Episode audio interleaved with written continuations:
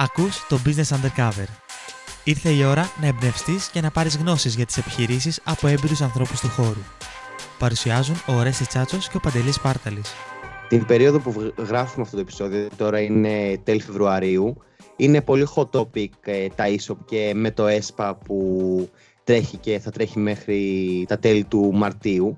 Αλλά γενικά το κομμάτι του ESOP ήταν ένα θέμα που θέλαμε να αναφερθούμε από το Δεκέμβριο που είχαμε κάνει εκείνα τα ε, Christmas ε, special επεισόδια και είχαμε αναφερθεί και τότε.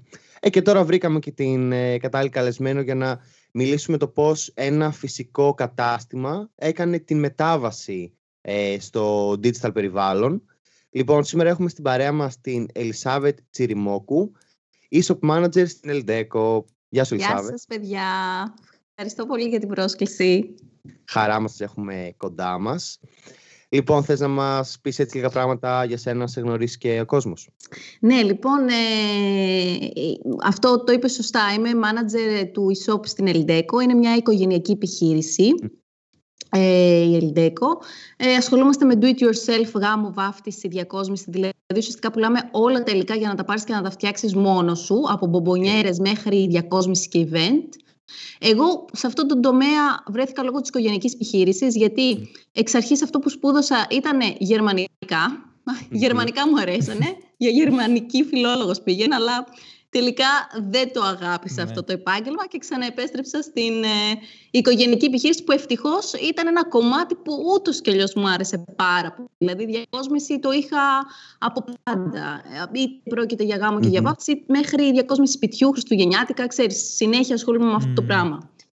Οπότε ήταν κάτι πολύ ευχάριστο το γεγονός ας πούμε, ότι ήμασταν σε αυτό το κομμάτι πάρα πολύ καιρό και ούτως κι αλλιώς ασχολιόμασταν και είχα τη δυνατότητα να γυρίσω σε αυτό. OK. Okay. Ε, πώς πήρατε την απόφαση έτσι να κάνετε e-shop, γιατί είναι, νομίζω, άμα δεν κάνω λάθος, mm. επηρεαστήκατε παράδειγμα από τον COVID, ότι α, τώρα έχει αυτή η κατάσταση, άρα να πάμε στο ψηφιακό ναι. περιβάλλον για να συνεχίσουμε.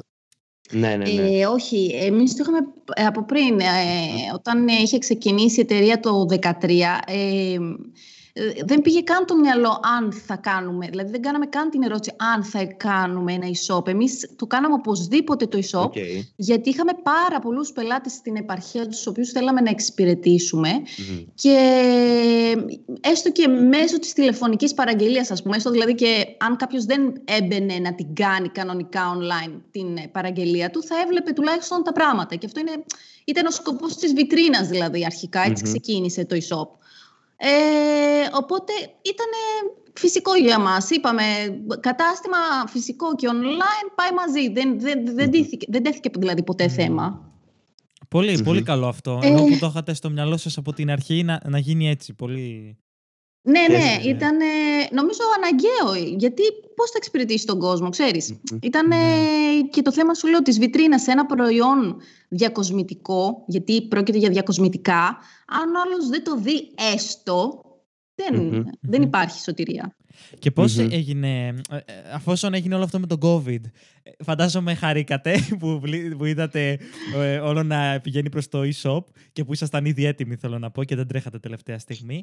Όμως υπήρχαν κάποια πράγματα που έπρεπε να προσαρμόσετε με βάση τις νέες συνθήκες του COVID; Ναι, ε, ο COVID γλυκό πικρό, έτσι. Ε, γιατί εντάξει, συνολικά υπάρχει μείωση, γιατί το φυσικό κατάστημα ήταν, είναι και ήταν πολύ Ε, απλά τώρα το καλό είναι ότι όλος ο κόσμος μπαίνει στο online. Αυτό. Ε, αυτό που αντιμετωπίσαμε ας πούμε, ως πρόβλημα με το COVID και χρειάστηκε να προσαρμοστούμε ήταν πιο πολύ το κομμάτι του, της παράδοσης. Δηλαδή, αυτό μας πέδεψε πάρα πάρα πολύ. Έπρεπε δηλαδή να βρούμε πάρα... Ναι, έπρεπε να βρούμε πάρα πολλούς και διαφορετικούς ανθρώπους για να κάνουν αυτό το ε, last mile. Γιατί νομίζω ότι αποτελεί ένα τεράστιο μέρος της εμπειριας που μας δυσκόλεψε πάρα πολύ γιατί δεν εξαρτώταν 100% από μας. Ναι. Ήθελα να πάρω το αμάξι μου, όχι ήθελα να πάρω. Είχαν περιπτώσεις στα Χριστούγεννα που έπαιρνα το αμάξι μου και έκανα τις παραδόσεις εγώ. Εδώ κοντά στην Αθήνα. Δηλαδή ήταν ήτανε μεγάλο θέμα. ναι, και ήταν και ένα ε, συνολικό όλη η Ελλάδα που, που το είχε. Και κιόλας μπράβο γιατί νομίζω και αρκετές επιχειρήσεις δεν μπήκαν στον κόπο αυτό να πάρουν όντως το αμάξι τους. Και βέβαια εντάξει, στις περιπτώσεις ε, ε, μικρομεσαίων, να το πω, επιχειρήσεων. Οπότε ναι. είναι, και αυτό, είναι και αυτό κάτι. Ναι, ναι, η εξυπηρέτηση είναι το νούμερο ένα. Δηλαδή πώς θα τα εξυπηρετήσεις τον πελάτη, γιατί ο πελάτης γενικά ε, θα σε ξαναεμπιστευτεί. Αυτό είναι το θέμα. Δηλαδή χτίζεις μια καλή σχέση και ό,τι πρόβλημα και να βγει στην ε, πορεία, το αντιμετωπίζετε μαζί. Αυτή είναι βασικά η φιλοσοφία μας. Δεν είναι ότι απλά, α, ωραία, ήρθε, ψώνησε ένα δεντράκι και τέλος. Αυτό. Οπότε αναγκαστήκαμε και εμείς να μπούμε σε μια διαδικασία να εξυπηρετήσουμε και αυτό το κομμάτι. Της, δηλαδή να μπούμε στη διαδικασία της ε, τηλεφωνικής υποστήριξης, να παίξουμε εμείς το ρόλο της ναι. τηλεφωνικής υποστήριξης για το courier, ας πούμε. Πολύ, μ' αρέσει πολύ αυτό το mindset. Αυτό θέλω να πω. Ενώ ότι έτσι που εξυπηρέτησε ότι είναι ότι τώρα ξέρω εγώ μιλάμε ε, πάρα πολύ για το όλο το κομμάτι του να είσαι customer ε, centric και customer oriented μάλλον και τι θέλει ο πελάτης, η εμπειρία και όλα αυτά. Οπότε μπράβο που το κυνηγάτε τόσο. Ναι, η αλήθεια είναι ότι θεωρώ μεταξύ μας τώρα να πούμε και λίγο το ειλικρινές κομμάτι ότι μόνο έτσι ο πελάτης ε, θέλει να του φέρεσαι, έτσι. Δηλαδή δεν είναι ότι πληρώνει για το προϊόν σου. Δεν είναι ότι πληρώνει απλά για το brand σου, πληρώνει για την εξυπηρέτηση. Και αυτό δηλαδή πρέπει σιγά σιγά να το υιοθετήσουμε όλο και πιο πολυ Και νομίζω ότι είναι και το συγκριτικό πλεονέκτημα που έχουν και οι μικρές και μεσαίες επιχειρήσεις σε σχέση με, το, με τις μεγάλες, ότι μπορούν να αναπτύξουν αυτή τη σχέση με τους πελάτες τους και να είναι πιο προσβάσιμοι πρακτικά. Ναι, ισχύει, ισχύει. Πολύ σωστό. Πολύ σωστό. Ε, είχατε, τώρα αυτό κιόλας δεν ξέρω καν άμα το μπορέσετε να το μετρήσετε, αλλά αυτό θα σε ρωτήσω. Αν παρατηρήσατε πελάτες που ερχόντουσαν στο φυσικό κατάστημα να συνέχισαν να έρχονται παρόλο που δημιουργήθηκε το e-shop ή άμα κάποιοι φύγανε από το φυσικό και πήγανε στο e-shop. Ε, γενικά δεν θα έλεγα ότι είχαμε αυτό τον ε, κανιβαλισμό να το πω, δηλαδή ότι ε, το e-shop τράβηξε πελάτες και σταμάτησαν να έρχονται στο φυσικό. Γιατί το φυσικό ο πελάτης επειδή ακριβώς το προϊόν είναι ένα προϊόν το οποίο θέλει να το αγγίξει, να το φτιάξει, είναι μπομπονιέρα, ξέρεις. Ναι. Θέλει να τα δει τα κουφέτα, να τα δοκιμάσει. Ε, ίσα ίσα αυτό που έκανε το online είναι να φέρει κόσμο στο φυσικό, το οποίο ουσιαστικά δεν είναι, δεν είναι και πολύ μετρήσιμο. Απλά μπορούμε να πούμε ότι λόγω του ότι ξέρουμε τα νούμερά μας ας πουμε και ότι υπήρχε μια αύξηση της τάξης του 30 με 35% από την έναρξη του e-shop στο συνολικό τζίρο, καταλάβαμε ότι έφερε κόσμο το e-shop, δεν τον τραβηξε Είσαστε είναι και πολύ, σε... 30% είναι και είναι πολύ πρακτικά. Ναι, ναι, ναι. ναι. Είναι, είναι, είναι ένα πολύ καλό νούμερο, πάρα πολύ καλό. Είσαστε και σε πλατφόρμες όπως ε, το Scrooge ε, και έχετε κάνει και digital ads και αυτά, δηλαδή το έχετε τρέξει έτσι; Σωστά. Είμαστε, ναι, είμαστε σε όλα τα κανάλια. Και στο TikTok το παλεύουμε, γιατί είναι λίγο δύσκολο για στην αρχή, πιστεύω. Θα σε ρωτήσω μετά για το YouTube. Α, ναι, ναι, με ρωτήσει, αλλά θεωρώ το TikTok είναι δύναμη ε, μεταξύ μας, αλλά είναι λίγο δύσκολο μπραντικά, αρκετά δύσκολο για μικρομεσαίες επιχειρήσεις. Το λέγαμε αυτό στο επεισόδιο που βγήκε για εμάς, βγήκε την Τρίτη, τώρα για όσους το ακούνε βγήκε 23 Φεβρουαρίου, με τον Τάστο Βελιάδη που αναφερθήκαμε στο TikTok, ότι είναι ένα μέσο που είναι αρκετά ανθρωποκεντρικό και πρέπει να είσαι εσύ πρακτικά. Όταν είσαι μια μικρή επιχείρηση, εσύ πρέπει να έχεις το χρόνο για να βγάζεις ε, το περιεχόμενο. Οπότε, ναι, είναι. Μου δίνεις μια ωραία πάσα για, το, για, κάτι που ήθελα να σου πω. Μου λες ε, ότι εσύ πρέπει να βγάζεις το περιεχόμενο. Εγώ πιστεύω και έχω δει ότι γενικά εσύ πρέπει να βγάζεις το περιεχόμενο, η εταιρεία πρέπει να βγάζει το περιεχόμενο σε όλες τις πλατφόρμες και η εταιρεία είναι αυτή που έχει το τελικό οκ. Δηλαδή το βγάζεις, το παράγεις, OK, okay, μπορεί να έχεις άλλους δύο-τρεις συνεργάτες που σε βοηθάν να το αναπτύξεις, αλλά όλα εξαρτώνται από το κέντρο της επιχείρησης. Δηλαδή, εσύ πρέπει ναι. να το βγάζεις σε όλες τις πλατφόρμες Θα ήταν τώρα και ωραίο, βέβαια, εντάξει, και αυτό είναι. Ε, όχι μια ιδέα, εντάξει, είναι μια ωραία ιδέα. Το να μπορούσες και οι πελάτες σου να δημιουργούσαν περιεχόμενο. Περιεχόμενο, ναι.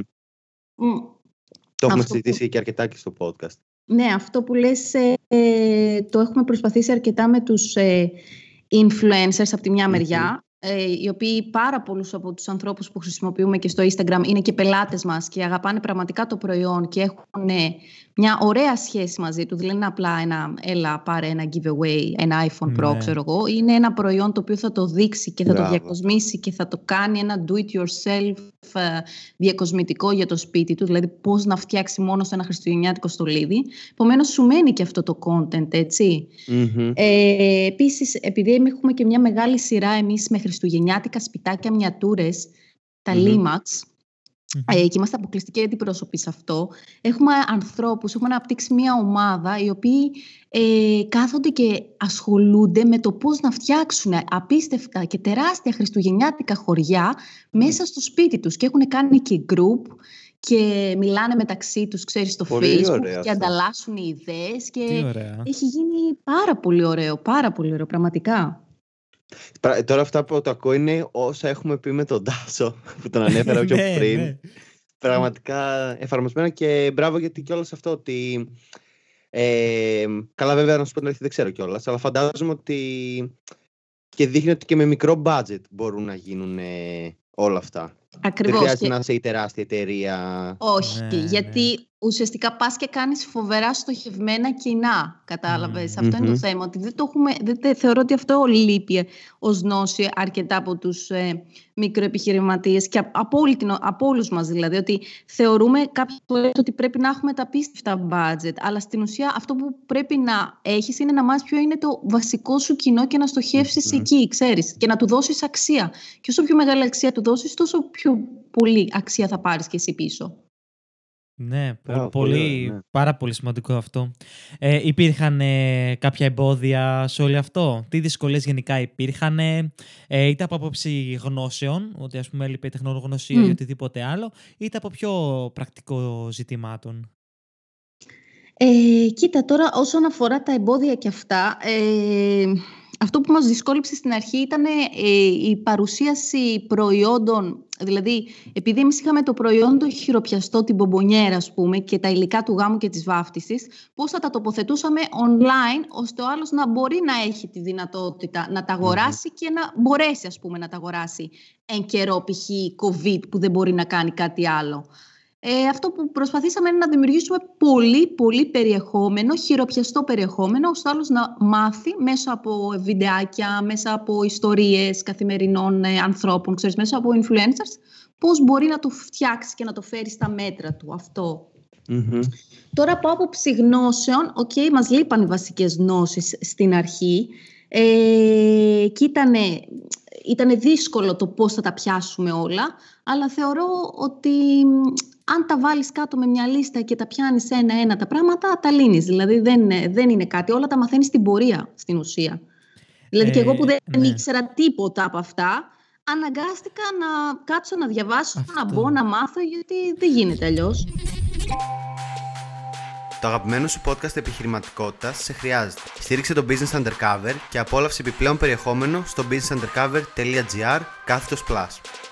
Αυτό θα σε ρωτούσα και τώρα, ότι εσύ είχες κάποιο background είτε από το τεχνικό κομμάτι, ας πούμε, ε, τύπου ας πούμε να ξέρεις πώς χειρίζεται σε ένα WordPress, ας πούμε, αν αισθημένο σε WordPress, ή την πλατφόρμα που είναι εκάστοτε, δηλαδή είχες μια ιδέα το πώς μπορεί να είναι ας πούμε, ένα πάνελ που διαχειρίζομαι προϊόντα ή ήσουν απομακρυσμένη ας πούμε, από τεχνολογία και μπήκες στη διαδικασία να τα μάθεις; Ναι, απομακρυσμένη από τη τεχνολογία και αναγκάστηκα να τα μάθω γιατί ε, κατάλαβα ότι μόνο αν εγώ έμπαινα ενεργά ή οποιοδήποτε ξέρεις είναι αυτός ο υπεύθυνος για το e-shop μπει ενεργά και μάθει πώς, τι, γιατί όλα τα ερωτήματα μπορεί να τα απαντήσει ο ίδιος μπορεί μετά να κατευθύνει και την ομάδα που θα το κάνει. Γιατί αν απλά έρθει η ομάδα και σου πει έτσι θα το κάνεις, έτσι είναι το σωστό μετά χάνεις την μπάλα. Οπότε Ναι.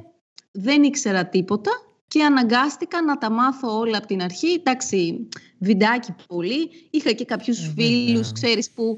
Ε, γενικά ήμουν τυχερή στο κομμάτι των φίλων, γιατί είχα Μμ. πάρα πολλούς φίλους οι οποίοι ήδη ξέραν από προγραμματισμό και τεχνικά ζητήματα και έκατσαν και με βοήθησαν και μου δώσανε μια κατεύθυνση. Αλλά από εκεί Μμμ. και πέρα πρέπει να κάτσεις μόνος σου. Μμμ. Και Ναι. για όλη αυτή τη διαδικασία, αν την ξανά έπαιρνες από την αρχή, θα έκανες κάτι διαφορετικά; Mm. Ε, θα έκανα κάτι διαφορετικά. Ε, θα προσπαθούσα εξ αρχής να δώσω εγώ την κατεύθυνση, όσο πιο πολύ κατεύθυνση μπορούσα για τη δημιουργία του e-shop, ε, στους συνεργάτες μου τους εξωτερικούς. Δηλαδή θα προσπαθούσα εξ αρχής να μπω στη διαδικασία του να μάθω και μετά να δημιουργήσω. Βέβαια, δεν ξέρω και πόσο πρακτικό είναι αυτό. Ξέρεις, όταν βιάζεσαι να φτιάξεις ένα e-shop, ναι. χρειάζεσαι κάποιον που να ξέρει και τα μαθαίνεις και εσύ στην πορεία. Ε, το διαφορετικό ίσως που, να, που θα έκανε ήταν να ασχοληθώ εξ αρχής λίγο με digital και όχι με γερμανική φιλολογία. ναι. Αλλά δεν νομίζω ότι στα 18 ξέρει κανένας τι πραγματικά θέλει να κάνει, πώς θα του βγει. Ναι. Καλά, αυτό βέβαια άλλη, άλλη συζήτηση αυτό. Ναι. Πολύ σημαντικό. Ε, πάντως, νομίζω είναι πολύ σημαντικό. Ε, αυτό που λες ότι και σαν ε, πελάτης όταν πάω σε κάποιον developer για παράδειγμα και του πω θέλω ένα e-shop, θέλω μια ιστοσελίδα είναι σημαντικό να έχεις και στο μυαλό σου τι θέλεις για ναι. να μπορέσεις κιόλας να στο φτιάξεις εν τέλει. Ακριβώς. Γιατί είναι ένα από τα bottlenecks που υπάρχουν ότι άλλο έχω στο μυαλό μου, άλλο λέω στον προγραμματιστή, άλλο καταλαβαίνει, άλλο φτιάχνει και μετά υπάρχει και Μπορεί να μην μείνεις και ευχαριστημένο. Μπράβο, δυσαρέσκεια. Πάντα, ναι, ναι. πάντα σε δυσαρέσκεια νομίζω τελειώνουν αυτές οι σχέσεις. Ε, το δεν ξέρω τι θέλω. Ναι, αλλά ξέρεις. Όχι, δεν ξέρω. Ξέρεις. Ε, η αλήθεια είναι ότι πρέπει να έχεις αυτό που λες, μια κατεύθυνση για να μπορέσεις να αξιολογήσεις και αυτά που γίνονται στην τελική. Δηλαδή, αν έρθει ο άλλος να σου πει αυτό κοστίζει 5 χιλιάρικα, λέω εγώ τώρα, ξέρω εγώ, ναι, ναι, να ναι. ξέρεις τι σημαίνει και τι δουλειά έχει ρίξει ο άλλος για 5 χιλιάρικα, ξέρεις. Αυτό είναι πολύ σημαντικό, να μπορείς να αναγνωρίσεις αν αυτό το κόστος ε, θα σου φέρει πίσω κόσμο ή αν απλά θεωρείς ότι είναι ένα υπέρογκο ποσό. Γιατί η θεωρία είναι άλλο πράγμα από την πράξη, ξέρεις. Και αυτό που ναι, ναι. Τώρα μου βγαίνει λίγο να κάνω hate ε, σε μερικά παραδείγματα που ξέρω από συνεργάτες μας ας πούμε, που τους κάνανε μία ιστοσελίδα και τους παρατήσανε μετά ή ένα ακραίο παράδειγμα δεν δίνουν τους κωδικούς για να, για να μπει οι συγκεκριμένοι πελάτε και ό,τι θέλουμε να ανεβάσουμε στο site πρέπει να τα στέλνουμε ναι. στο developer. Δεν υπάρχει επαγγελματισμός σε κάποια. Και ναι, νομίζω ότι τέτοια παραδείγματα και χαλάνε την αγορά με την έννοια ότι δημιουργούν αρνητικά ονόματα και για το digital, ότι δεν βγαίνει ναι. καλή δουλειά και εν τέλει όλο το κομμάτι ναι. παίρνει ένα κακό όνομα, να το πω. ναι, ε, δεν, δεν, είμαι, δεν είμαι ναι, άνθρωπος ναι. του hate, να σου πω την αλήθεια. Είχα γενικά πολύ καλούς συνεργάτες και yeah. εμπιστεύομαι τους συνεργάτες μου. Απλά, ε, αν δεν ξέρεις τι θες, αυτό θα πω στο τέλος, ε, σε αυτό το θέμα. Αν δεν ξέρεις τι θες, ε, δηλαδή γι' αυτό που λες για τους κωδικούς και τα λοιπά, ε, θεωρώ ότι μπορεί να υπάρχει πρόβλημα και από τις δυο μεριές σε κάποιο σημείο, mm. ξέρεις. Αυτό. Ναι, ναι, Πρέπει να, να είσαι εσύ ο μάνατζερ και όλοι οι άλλοι να είναι κάτω από σένα. Αυτό, να, να, είναι λίγο ελεγχόμενες οι σχέσεις, να μην είναι έτσι χαλαρά τα πραγματα Συμφωνώ. Το site, ε, όταν το είχατε αναπτύξει την πρώτη φορά, το κάνατε αναβαθμίσεις και λοιπά, είναι το ίδιο; Ε, την πρώτη φορά, όχι. Την πρώτη φορά που το ξεκινήσαμε ήταν ένα πολύ απλοϊκό site και μετά πήγαμε σε αυτό το site που έχουμε τώρα το οποίο όμως συνέχεια το αναβαθμίζαμε, του αλλάζαμε πράγματα, το φτιάχναμε και από άποψη περιεχομένου και από άποψη Οπότε δεν χρειάζεται κάποιος εξ αρχής μπαμ να κάνει κάτι τέλειο κλπ. Είναι ένα work in progress, ας πούμε. Ακριβώς, ακριβώς. Ναι, ναι, όχι. Ε, το βλέπεις αυτό, πώς θα σου εξελιχθεί. Δεν ξέρεις τις ανάγκες σου από την αρχή. Ξέρεις τα βασικά πράγματα, ότι θέλεις απλά να πουλάς π.χ. Αλλά ξέρεις, κάποια πράγματα βλέπεις στην πορεία. Οκ. είχατε κάποια... Βασικά, εντάξει, μία αλλαγή τώρα βλέπω αν κάνατε κάποια αλλαγή στη, στο προσωπικό και μία αλλαγή φαντάζομαι ήσουν εσύ που πλέον το έχεις αναλάβει. Έχεις ναι. κάποιον που σε βοηθάει σε αυτό ή το διαχειρίζεσαι όλο μόνος σου; Ε, ε, ναι, έχουμε ε, πάρει μια κοπέλα η οποία ασχολείται κυρίως με το κομμάτι του περιεχομένου ε, το οποίο θεωρώ ότι είναι πάρα πολύ σημαντικό, ειδικά όταν έχεις ένα πολύ μικρό budget, ένα ε, ένα μικρό budget, εν πάση περιπτώσει, να ασχοληθείς ξεκάθαρα με το περιεχόμενο και να δώσεις αξία στον πελάτη με blogs, με ε, βίντεο, με δημιουργίες, με ό,τι μπορείς να φανταστείς πάνω στο κομμάτι ε, του περιεχομένου. Ε, από εκεί και πέρα έχω εξωτερικούς συνεργάτες ε, που με βοηθάνε στο τεχνικό κομμάτι ε, και σε πιο εξεζητημένα θέματα, audits κτλ. Ναι. Mm-hmm. Ε, επειδή παράλληλα τώρα. Ε, sorry, Ρέστη, θα πω αυτό και πάρτε ναι, ναι, ναι. Ε, παράλληλα, εγώ τώρα είμαι στο site και βλέπω και το blog που λες και αυτά. Και αλήθεια σου λέω ότι δεν έχω πει σε πιο γρήγορο e-shop. να, να, φορτώνει, να φορτώνει τόσο γρήγορα.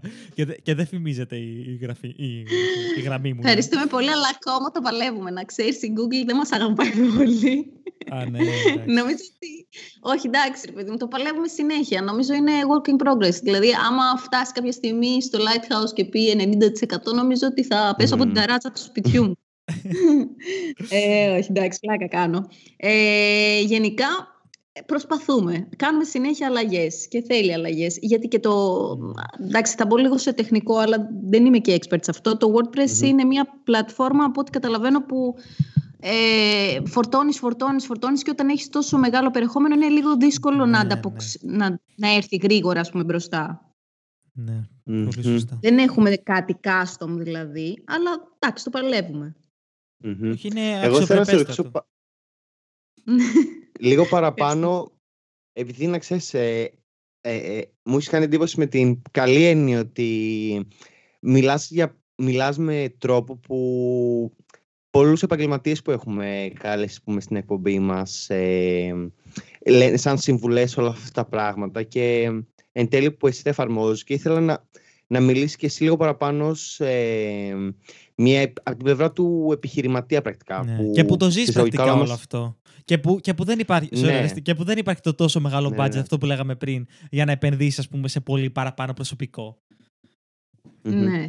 Ε, εγώ ήθελα να καταλήξω ε, ναι, για το περιεχόμενο που ανέφερες. Ότι γιατί, το, γιατί επενδύεται ας πούμε, στο περιεχόμενο στην ιστοσελίδα; Okay. Ε, έχω ένα πάρα πολύ καλό φίλο, πάρα πολύ έξυπνο και γενικά ένα πολύ καλό παιδί, ο οποίος όταν ε, ξεκινήσαμε το e-shop και αυτά, του έλεγα τι να κάνω, ξέρω εγώ, μου λέει να σου πω κάτι. 40 άρθρα μπορείς να μου είχες εχθές. Με ένα ύφος ξέρω εγώ ότι πρέπει οπωσδήποτε να έχουμε περιεχόμενο. Το κομμάτι λοιπόν του SEO, το οποίο ε, το α και το μέγα για μένα όταν η επιχείρηση έχει, έχει περιεχόμενο να δώσει στον κόσμο και δεν έχει budget, είναι το πιο σημαντικό. Επομένως, ξεκινώντας να γράφεις άρθρα, ωραία άρθρα, ε, όχι άρθρα που απλά έχει την ίδια λέξη χίλιες φορές μέσα στο κείμενο. Ναι, ναι. Άρθρα που θα δώσουν αξία στον κόσμο και θα, θα τον πληροφορήσουν για το πώς να φτιάξει πράγματα, πώς να διακοσμήσει. Στη δικιά μου περίπτωση, έτσι. Ναι, βέβαια. Ε, βιντεάκια κτλ. είναι το νούμερο ένα. Δηλαδή δεν μπορώ να... Αυτό, αυτό λέω και εγώ στους φίλους μου που έχουν το άγχος του e-shop και τα λοιπά. Τι να κάνουμε, πού να βάλουμε λεφτά. Είμαι υπέρ του βάλε ένα budget να τρέχει μικρό στις διαφημίσεις, οκ, αλλά μπες στο mindset του να τα δώσεις όλα στο SEO. Δηλαδή, αν είναι κάτι να, να κάτσεις να αφιερωθείς, πιστεύω ότι αυτή τη στιγμή είναι το SEO. Το περιεχόμενο είναι το νούμερο ένα για μένα και να το παλεύεις συνέχεια. Δηλαδή δεν είναι κάτι που θα το κάνεις πριν δύο χρόνια και σήμερα δεν πρέπει να το κάνεις. Κάθε μέρα εμείς τι κάνουμε, μαζεύουμε keywords, ε, ψάχνουμε ποια είναι τα trends, καθόμαστε, φτιάχνουμε άρθρα, κάνουμε σχεδιαγράμματα για τα... για τα βίντεο που πρέπει να τρέξουν, γιατί έχουμε και περιεχόμενο στο YouTube. Ε, άλλο περιεχόμενο κάνουμε στο IGTV. Γιατί και εκεί πρέπει να δώσεις περιεχόμενο, έτσι. Δεν είναι επειδή είναι Instagram, το ξεχνάμε ή κάτι, ή επειδή δεν είναι στην σελίδα μας. Είναι όλα αυτά στο τέλος θα σου φέρουν κόσμο στο μαγαζί σου. Είτε θα στο φέρουν στο online, είτε θα στο φέρουν στο φυσικό. Ναι. Επι, ας επικεντρωθούν λοιπόν πιο πολύ στο κομμάτι του content και ας χαλάσουν άπειρο χρόνο στο να φτιάξουν ωραίο και περιποιημένο content που θα αρέσει στον κόσμο. Καλά, εντάξει, εγώ είμαι no comments αυτά που λες, γιατί πραγματικά Μπράβο και ειδικά για αυτό τώρα που είπες και τη, λεπτο, τη λεπτομέρεια για το IGTV ότι άλλο περιεχόμενο, παράγεται πλέον περιεχόμενο και εκεί πέρα. Ε, ναι. Μπράβο. Ευχαριστούμε. Ε, έχουμε αναφερθεί ήδη στο κομμάτι του YouTube, οπότε ε, θέλεις να μας πεις εκεί κάποια παραπάνω πράγματα, τι κάνετε. Γιατί ας πούμε στο YouTube, ε, στο ελληνικό, έτσι από branded ας πούμε content, από ε, επιχείρηση, έχουμε έναν φοβερό παίκτη που είναι το eFood. Ε, Βασικά θέλω να μου πεις αν αυτό αποτέλεσε έμπνευση, γιατί δυστυχώς ναι, μόνο το eFood είναι είναι στην αγορά του YouTube ως marketing εργαλείο. Οπότε ναι, και, και να μας πεις εσείς τι κάνετε και τι ιδέες έχετε και τα λοιπά. Ναι, βασικά ε, όταν πρώτο ξεκίνησα εγώ και με το YouTube και αυτά, ε, ε, ακολούθησα ξεκάθαρα τα βήματα του καλύτερου. Έτσι πρέπει να κάνεις. Γιατί δεν θα κάνουμε, re, πώς το λένε, reinvent the wheel, δεν θα ξανά Σωστά. Ε, βρούμε. Ναι, οπότε τι κάνεις, ε, στέλνεις, ε, κάνεις συνεργασίες. Ε, το πρώτο κομμάτι είναι οι συνεργασίες στο YouTube. Να βρεις ανθρώπους δηλαδή, που να ταιριάζουν στο προφίλ σου. Πολύ σημαντικό. Να βρεις ανθρώπους που ταιριάζουν στο προφίλ σου, έτσι. Όχι και πάμε εκεί. Πρέπει να βρεις ανθρώπους που όντως πραγματικά ταιριάζουν στο προφίλ σου και αγαπάνε το περιεχόμενο, που θα αγαπήσουν το περιεχόμενό σου όπως το αγαπάς εσύ. Το πρώτο κομμάτι είναι αυτό. Και το δεύτερο είναι να κάνεις ε, περιεχόμενο, βιντεάκι, ας πούμε, στο, στο κανάλι το δικό, το δικό μας, ας πούμε, όπως είναι do it yourself, ε, μπομπονιέρες. Πώς θα φτιάξεις μπομπονιέρες. Ή πώς θα διακοσμήσεις το σπίτι σου το Πάσχα. Πράγματα τα οποία θα αρέσουν στον κόσμο. Από search query συνήθως ε, βρίσκεις θέματα, αλλά και από τα trends, δηλαδή άμα πρέπει να παρακολουθείς και λίγο YouTube, να ναι. βλέπεις τι παίζει, ξέρεις, τέτοια πράγματα. Αυτό. OK. okay. Θα ήθελα λίγο να μας πας στο κομμάτι, ε, λίγο ας πούμε το περισσότερο, το κομμάτι του, του data, εντάξει όχι με καθαρά νούμερα προφανώς, αλλά να μας πεις τύπου, ε, όταν ξεκινήσατε, ναι φαντάζεσαι, όταν, όταν ξεκινήσατε να κάνετε όλο το κομμάτι του content και τα λοιπά, ας πούμε, είδες ε, από το blog έως και τα social media και το YouTube, είδες να αυξάνονται, ας πούμε, οι visitors και οι παραγγελίες και όλα αυτά; Είχε άμεση επίδραση ή πιο long term επίδραση, ας πούμε; Ε, long term επίδραση, blogs και τέτοια. Ε, δηλαδή, γενικά τα αποτελέσματα τα βλέπεις ε, μετά από Έξι μήνες είναι ένα καλό σενάριο, να σου πω την αλήθεια. Mm-hmm. Ε, εκτός αν έχεις χτυπήσει το πιο hot θέμα, ξέρεις, και τύχη, αλλά ε, το κομμάτι του περιεχομένου αργεί. Ε, αλλά είναι κάτι το οποίο σε βοηθάει σταδιακά και αυξάνει τον κόσμο σταδιακά και μετά από, τόσο χρόνια που τα, μετά από τόσα χρόνια που το κάνουμε έχουμε δει τεράστια αύξηση στο organic. Για το organic μιλάμε, έτσι, όχι για το... Βέβαια. Ναι, ναι, ναι, ναι, ναι πολύ ναι. σωστά. Ναι, πολύ σωστά. Γι' αυτό λέω ότι θα τρέχεις παράλληλα τις διαφημίσεις σου, αλλά θα επενδύεις πολύ χρόνο στο κομμάτι το, του περιεχομένου.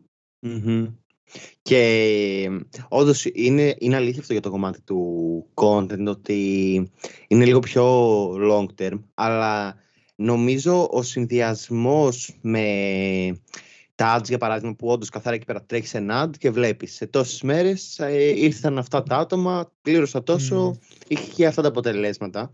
Mm. Άμα δεν υπάρχει όμως από πίσω το content, επηρεάζει τα αποτελέσματα των διαφημίσεων. Ναι, γιατί με το content χτίζεις ουσιαστικά όλο το brand, ετσι Δηλαδή δεν μπορείς να ε, θεωρείς ότι είσαι κάποιο brand ε, και ότι τρέχεις brand awareness καμπάνιες και απλά σε ξέρει ο κόσμος. Ε, πρέπει να τοποθετηθείς ε, σαν εταιρεία του τι κάνεις, πώς το κάνεις. Όλο αυτό δεν γίνεται χωρίς περιεχόμενο. Γι' αυτο Ναι, ναι, ναι, πολύ σωστό. Υπήρχαν κάποιες ε, διαφορές μεταξύ των προσδοκιών που είχατε όταν λέγατε θα φτιάξουμε ίσο με την πραγματικότητα κάποια πράγματα που είτε δεν περιμένατε να έχουν τόσο καλό αποτέλεσμα είτε κάποια που είχαν μικρότερο αποτέλεσμα. Ε, κοίτα, εμείς το ξεκινήσαμε πολύ χαλαρά, όπως σου είπα, σαν βιτρίνα, ας πούμε, και απλά είδαμε κάποια στιγμή ότι κάθε χρόνο διπλασιάζονταν τα νούμερα. Και είπαμε, mm-hmm. όπα, κάτι κάνουμε σωστά, φαινός, αλλά άμα δώσουμε παραπάνω χρόνο και χρήμα, Φαντάζομαι θα, πάει πολύ καλύτερα. Ναι, Επομένως, ναι. Μπήκα στο Ε, κομμάτι του να έχουμε, να μπω εγώ στο dedicated, δηλαδή e-shop μόνο. Οκ. Ε, τι, τι, στόχοι, τι στόχους έχετε για το μέλλον; Δηλαδή, έχετε κάτι έτσι που θέλετε να βγάλετε είτε στο κοντινό μέλλον, είτε αργότερα; Ε, στόχους, ε, αυτή, την, πε- ε, κοίτα, αυτή η περίοδος είναι λίγο δύσκολη λόγω Μμ. COVID. Καλά, προφανώς. Ε, ναι. μ, ο στόχος μας είναι να προσπαθήσουμε ακόμα και μέσω COVID να αυξήσουμε πωλήσεις. Αρκετά δύσκολο, ξέρεις. Ειδικά επειδή δεν υπάρχουν γάμοι και βαφτίσεις. Αυτό είναι ένα Ναι. κομμάτι μας που μας έχει επηρεάσει αρκετά. Αλλά ας πούμε και σε αυτό θεωρούμε ότι δίνοντας έμφαση στο κομμάτι πάλι του SEO, άρα εμείς γυρνάμε προς τα εκεί πάλι, ε, και ε, δίνοντας στον κόσμο τρόπο και λόγο να παντρευτεί και πώς να παντρευτεί μέσω Μμμ. COVID. Γιατί υπάρχουν Οκ. τρόποι να παντρευτείς και να βαφτίσεις και όλα μέσω, εν μέσω κοροναϊού. Δεν σταματάει η ζωή. Μμ. Ε, μ, αυτό. Να πωλήσεων, αλλά δίνοντας έμφαση στο SEO. Μμμ, οκ. Ε, και εγώ θέλω να κάνω και μια έτσι bonus ερώτηση, λίγο πιο... Έχεις Παντελή να ρωτήσεις κάτι σχετικό με το e-shop, θα είναι λίγο άσχετο το δικό μου; Ε, ε, δεν έχω να πω κάτι με το e-shop. Λοιπόν, άκουγα πρόσφατα, Ελισάβετ, ένα podcast ε, του Wall Street Journal και έλεγε ότι στην Αμερική και εμείς φαντάζομαι στην Ελλάδα ε, έχουμε μεγάλο θέμα, είναι μεγάλο πρόβλημα για τα e-shop οι επιστροφές. Και εγώ τώρα σκέφτομαι ότι καθαρά ε, το, αυτό που, που, που πουλάτε η διακόσμηση όντως είναι, δηλαδή μπορώ να παραγγείλω κάτι από το e-shop και να μην μου αρέσει και το έχει ψηλόγο. Αυτό ήταν πρόβλημα για εσάς, οι επιστροφές δηλαδή; Ε, να σου πω την αλήθεια, όχι. Είναι πολύ μικρό ποσοστό. Πάρα πολύ μικρό Καλό ποσοστό. Ναι. Θεωρώ ότι επειδή κάποιος είναι συνειδητοποιημένος για να κάνει μια online αγορά, έτσι, για να φτάσει στο κομμάτι της online αγοράς, τουλάχιστον, δεν ξέρω, για μας. Μμ. Ε, σε- μπορεί και να είναι τυχαίο, δεν το ξέρω. Ε, δεν έχουμε τόσο πολύ την επιστροφή. Μπορεί να τύχει, ξέρεις, αυτό. ναι. Πολύ Μμμ. καλό αυτό. Καλά, νομίζω ναι, είναι το δικό σας ε, αγοραστικό κοινό, μάλλον είναι είτε πιο συνειδητοποιημένο, Μπορεί. είτε... Ναι, ναι. Ε, είτε ε, τα προϊόντα, ας πούμε, να τους αφήνουν ε, ευχαριστημένους. Αλλά ναι, είναι ένα πολύ θετικό μέτρικ ότι δεν υπάρχουν, ε, δεν υπάρχουν Ναι. πολλές επιστροφές. Σ- Ναι, είναι, είναι. Η αλήθεια είναι ότι δεν, δεν είχαμε μπει ποτέ στην ε, σκέψη, ξέρεις, να σκεφτούμε άδοξα το Θεό. Νόμιζα ότι ίσως α- όμως, ας πούμε, στα ρούχα να είναι και πιο εύκολη η επιστροφή, γιατί δεν μου κάνει Μμμ. κάτι. Ναι. Που είναι κιόλας Τώρα διαφορετικά στο- τα ρούχα. Ε, Μια Εγώ εταιρεία- θέλω μια Παντελή να πω αλυσίδα- για το επεισόδιο που άκουγες. Έλα. Τι Να επεισόδιο πει- άκουγα; πες λίγο Για τι, ε, πες. για το Wall Street Journal, αυτό που είπες πριν λίγο. Ναι, τι, τι να πω ακόμη εννοώ. Δεν Ωραία, θυμάμαι θα το όλο πω το εγώ. επεισόδιο. Έλα. ε, έλεγες σε αυτό το επεισόδιο ότι ε, για παράδειγμα για τα ρούχα που ανέφερες παραγγέλνανε τρία διαφορετικά νούμερα Α, σε πολλά ναι. e-shop και κρατούσαν το ένα. Ναι, τα το επέ- έχω τα άλλα ακούσει από επιστροφή. γνωστό μου αυτό και ντρέπομαι. Τα επιστροφή είναι. και Ξέρεις για τι; να το ολοκληρώσω. Και Για μια, πες. μια, και μια αλυσίδα εδώ στην Ελλάδα ε, το, Ναι, έχει ναι, δωρεάν ναι. επιστροφή. Ε, α- Ναι. Άρα, άρα μήπως σε προκαλεί κιόλας να το κάνεις και μήπως είναι οκ. Ε, μπορείς το όνομα του customer ε, service, ξέρω εγώ. Δεν ξέρω γιατί ναι. τους, άμα τους συμφέρει κάτι τέτοιο. Πάντως, δεν ε, ξέρω τι έλεγε σε αυτό εδώ το επεισόδιο ε, ότι πλέον μεγάλα, ε, μεγάλες πλατφόρμες όπως η Amazon για παράδειγμα ε, σκέφτονται να βάλουν ένα σύστημα πόντων ώστε όσο πιο πολλές επιστροφές κάνεις μετά να μην έχεις, ας πούμε, μη σου στέλνουν πολλά εκδοτικά κουπόνια ή πολλές προσφορές Ναι, Δηλαδή ναι. σαν να σε τιμωρούν άμα έχεις. Ναι. Ε, Ναι, απλώς αυτό όχι άμα με, είσαι- όχι με κακό χαρακτήρα, ε, σε μαλώνουμε. Μμμ. ε, ε, με τρόπο όμως, δηλαδή, γιατί, γιατί σαν πελάτης δεν σου λέμε συμφέρεις όταν στην έχουμε επιχείρηση, προσφορές. ας πούμε. Ναι, ναι, ναι. Ναι, ναι, ναι, ναι. Αυτό. Ενδιαφέρον, δεν το γνώριζα καθόλου. Ε, μου φαίνεται ενδιαφέρον. Ε, βέβαια δεν ξέρω πώς θα ακουστεί το πάρε κουπόνι γιατί μπράβο που δεν μας επέστρεψες. ναι, ναι, ναι, αυτό λέμε. Όχι, Θα- το αντίθετο. ότι και καλά ε, Ξέρω, δηλαδή είναι απίστευτο. Μόλις μου σκάσε ειδοποίηση το public 20% discount. Α, μάλιστα. Ε, εντάξει. Εντάξει, ε, ναι. καλό αυτό. Ε, σου, π.χ. ότι εγώ άμα έκανα πολλές επιστροφές, ε, το public θα σταματούσε να μου στέλνει τέτοιες προσφορές. Αυτό είναι το concept. Ναι. Ενδιαφέρον. Εντάξει. Αυτό πρέπει να το δούμε σε υλοποίηση. Δύσκολο, βέβαια. δύσκολο το βλέπω λίγο έτσι να το. Δεν ξέρω, δεν ξέρω πώς, τι αντίδραση θα έχει στο, ξέρεις, στο ναι. πελατολόγιο αυτό. Καλά, δεν νομίζω να στο. Γιατί, α, γιατί να φτάσεις στο σημείο αυτό; Προσφορές. Ναι, γιατί να φτάσεις σε αυτό το σημείο είναι η ερώτηση. Δεν ε, μπορείς απλά να βρεις κάποιον άλλο τρόπο να μην γίνονται πολλές επιστροφές. Δηλαδή. Ναι. Κάπως... Κοίταξε, αν είναι ας πούμε σε ρούχα. Πάλι. Αν... Έλα. Ναι, θα έλεγα αυτό, γιατί έλεγε στο Wall Street Journal, ε, σε αυτό το επεισόδιο έλεγε και το τι θέλουν να κάνουν για να μειώσουν αυτές τις επιστροφές και έλεγε όλο το κομμάτι του augmented reality. Ότι έχουν αναπτύξει εφαρμογές όπου θα σκανάρεις ε, είτε το σώμα σου είτε θα ναι. βάζεις κάποια στοιχεία και θα βλέπεις τα ρούχα πώς είναι πάνω σου, ξέρω εγώ, ή make-up. Αυτό μου θυμίζει και μιας άλλης αλυσίδας στο ένα πείραμα που είχαν κάνει μέσα στα καταστήματα. Μπορούσες να το κάνεις αυτό. Εδώ στην ναι. Ελλάδα το είχαν εφαρμόσει σε κάτι μεγάλα καταστήματα. Okay. Ε, και μπορούσες να πας αυτό τον ειδικό καθρέφτη να σε σκανάρει και να βάλεις ε, ρούχα από ό,τι θυμάμαι. Αλλά είχε γίνει πριν κάμποσα χρόνια, δεν θυμάμαι. Okay. Λεπτομέρειες.